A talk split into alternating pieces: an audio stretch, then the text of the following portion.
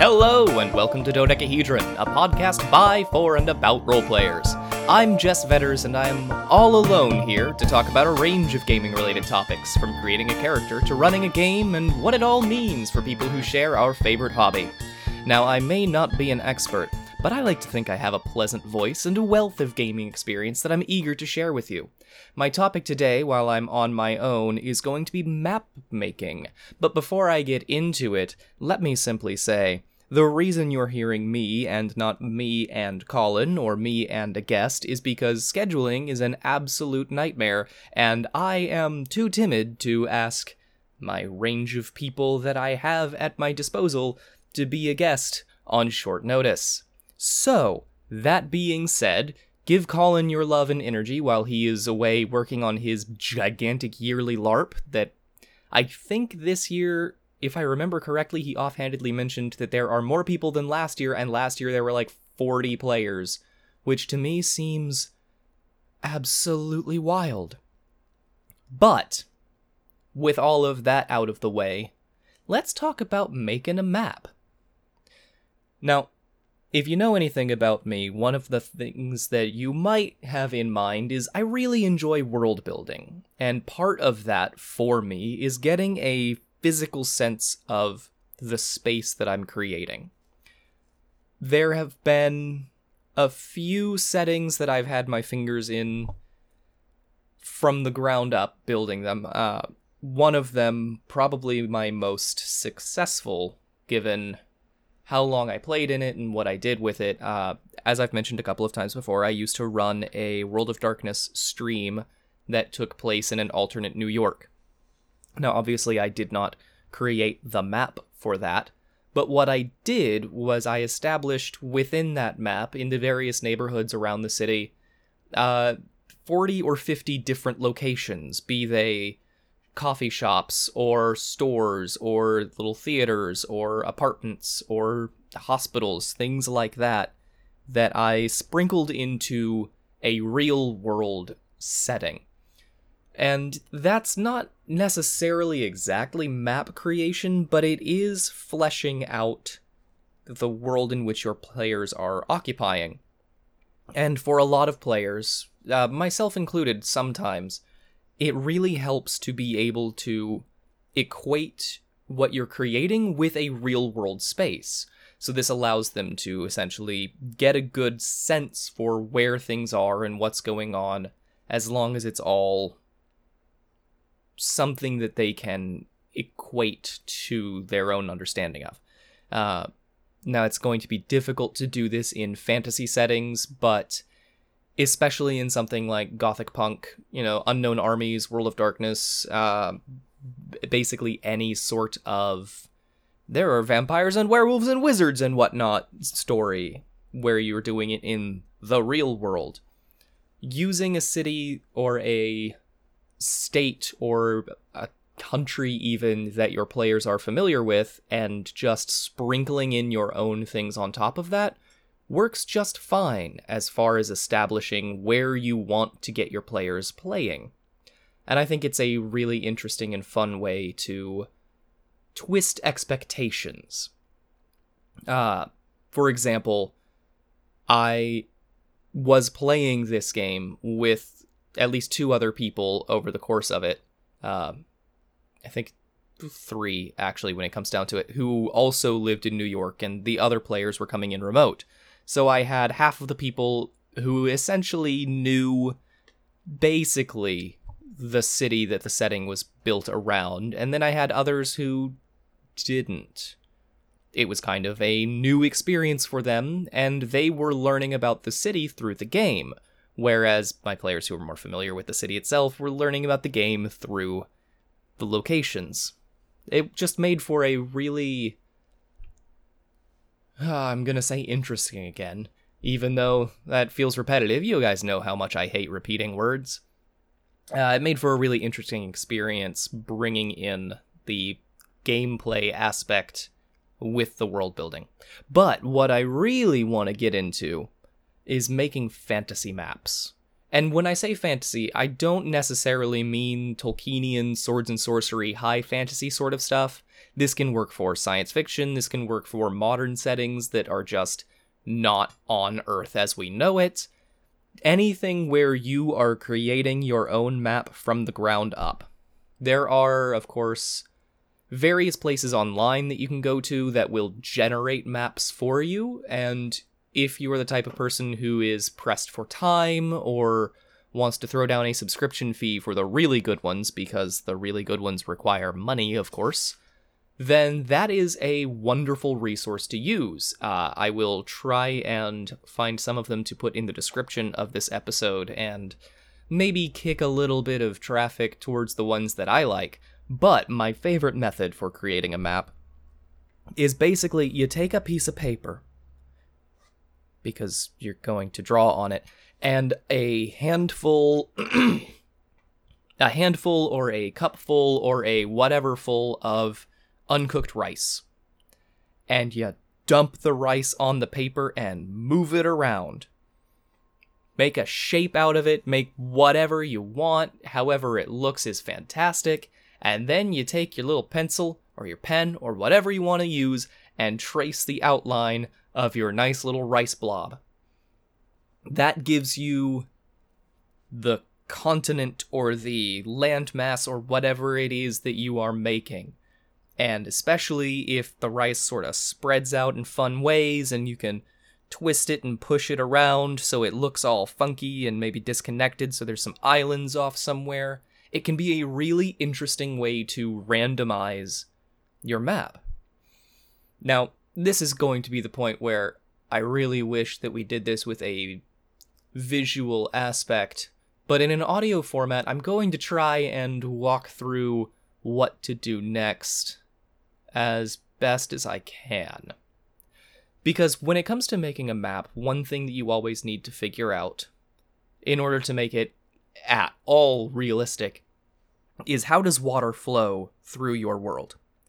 This goes for any sort of world building. You need to know where your waterways are because water, at least in terms of things that, as, that live as we understand it, water is the basis of life. It's where it comes from, and we need it to keep going. It's why you see major cities on coasts and rivers, because water provides food and transportation and all sorts of fun things that make life easier.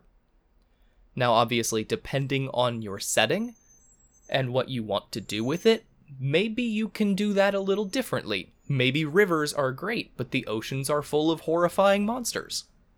Maybe the oceans are nice and clean, but in rivers, uh, at night they flow with blood for some magical mythical reason. Whatever works. Go hog wild, it's your world. But you still need to know where this water is. So remember things like. oh, can't wait to cut that out. Remember things like water flows off of mountains and always toward an ocean. You're not going to have a river that goes from a mountain and into a lake and does nothing or just ends unless that is a, you know, like an interrupted waterway, something like that. If you have the sort of technology in your setting where your inhabitants of your world can affect and adjust the way that water travels, then you have a little more leeway to say, like, well, you know, 500 years ago the map may have looked like this, but now there are dams creating reservoirs and all sorts of funky stuff. Just bear in mind what that might do to the land afterward. Once you have the physical aspects laid out, starting with water and then moving into things like mountains and deserts and forests, which you can indicate as simply or as elaborately as your artistic skill allows you to do, then you can start thinking about all right, so on this place, where would the people be? What I like to do is spread out cities basically two days journey from each other. Like figure out the scale of your map and then say, all right, here's a major city, and then one day's journey around that will be small, like support villages, and then one day's journey away from that, then you can have a new city. If you want to spread them farther out, that's fantastic, but remember, when people are traveling, it is very difficult to assume that anyone would have the ability when a city is being founded to move more than about half a day's travel both ways.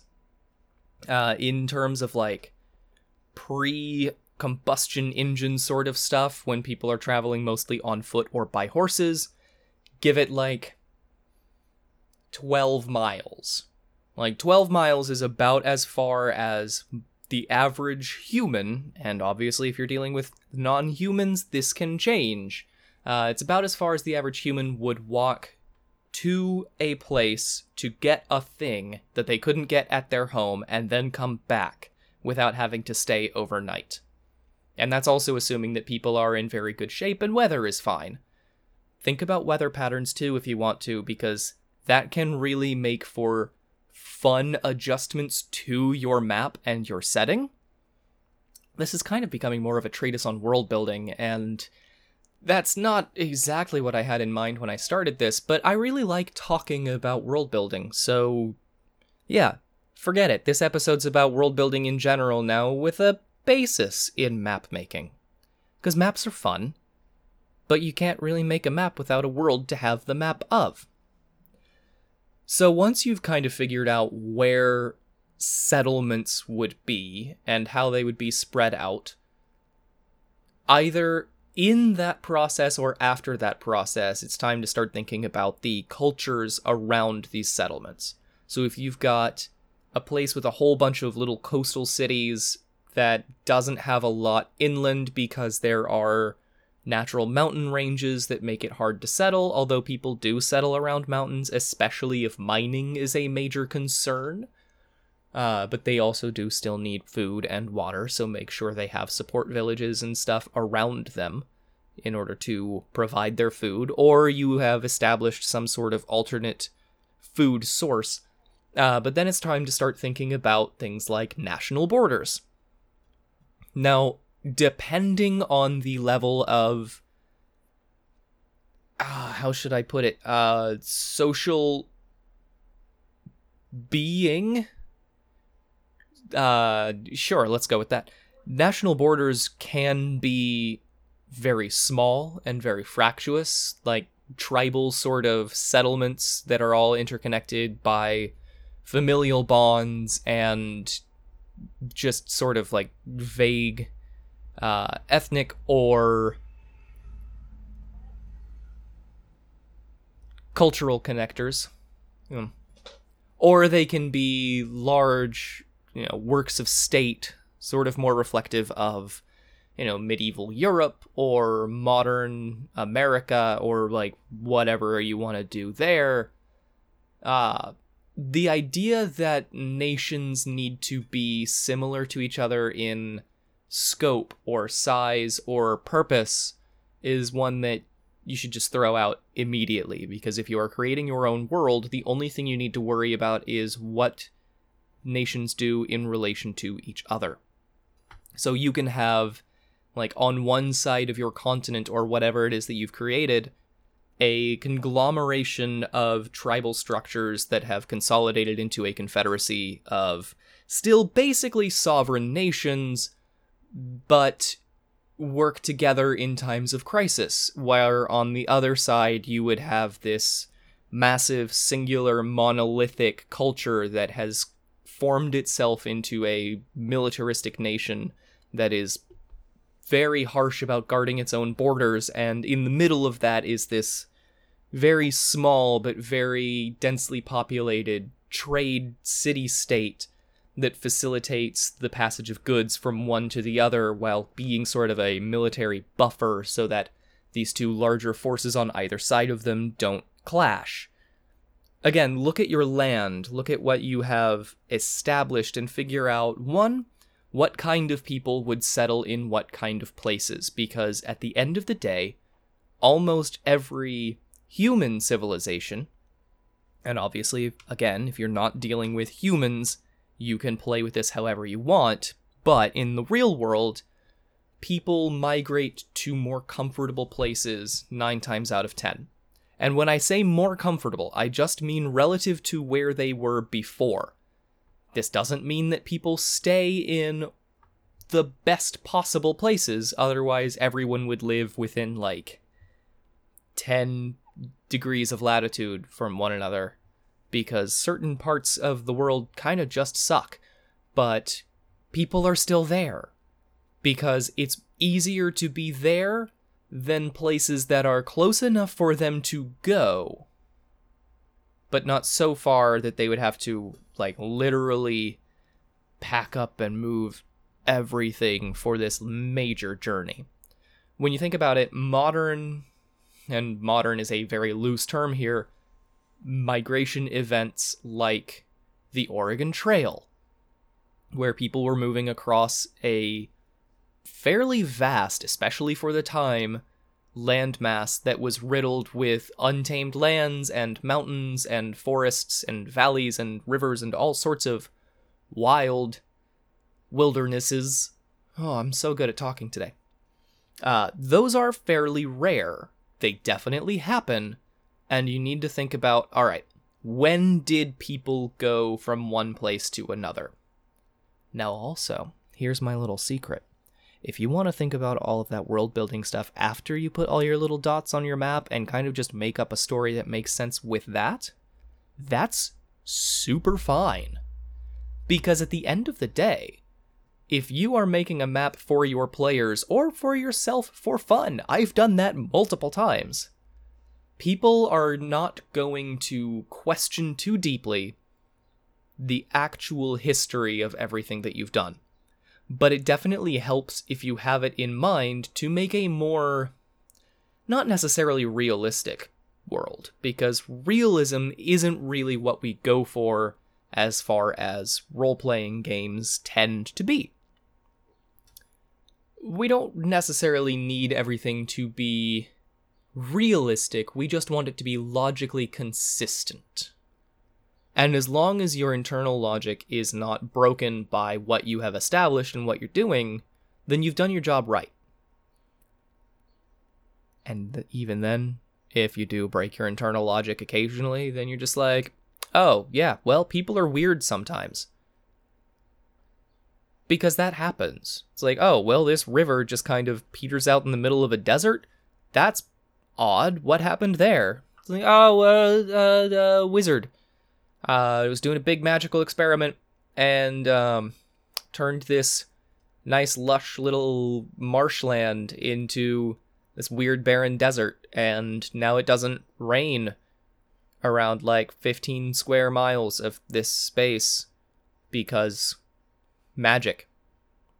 That's kind of wonder the one of the wonderful things about fantasy in general if you have things that science can't explain, you can use that to explain the shit that's not scientifically accurate.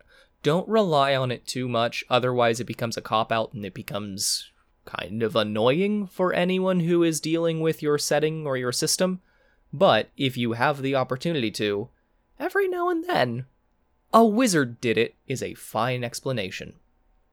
Um, I just rambled on for about 18 minutes on making maps and building worlds, and I'm gonna call that good. Uh, look forward to a real episode next week because this is definitely not my favorite thing to do. I'm, I'm not crazy about doing these lonely little episodes here, but uh, next time we'll plan better and have something ready to go for you. So, from all of us here at Dodecahedron, thank you for listening. We look forward to seeing you on our next adventure. Oh, and also I forgot to mention, uh, sorry for the little supplemental weirdness after the outro, but if you want to contact us and send us an email for something that we can talk about or a question that you might have, email us at dodecapodcast at gmail.com. You can also follow us on Instagram and Twitter and Tumblr. Those are at Dodeca Podcast or on Twitter, the one weird one at Podcast Dodeca.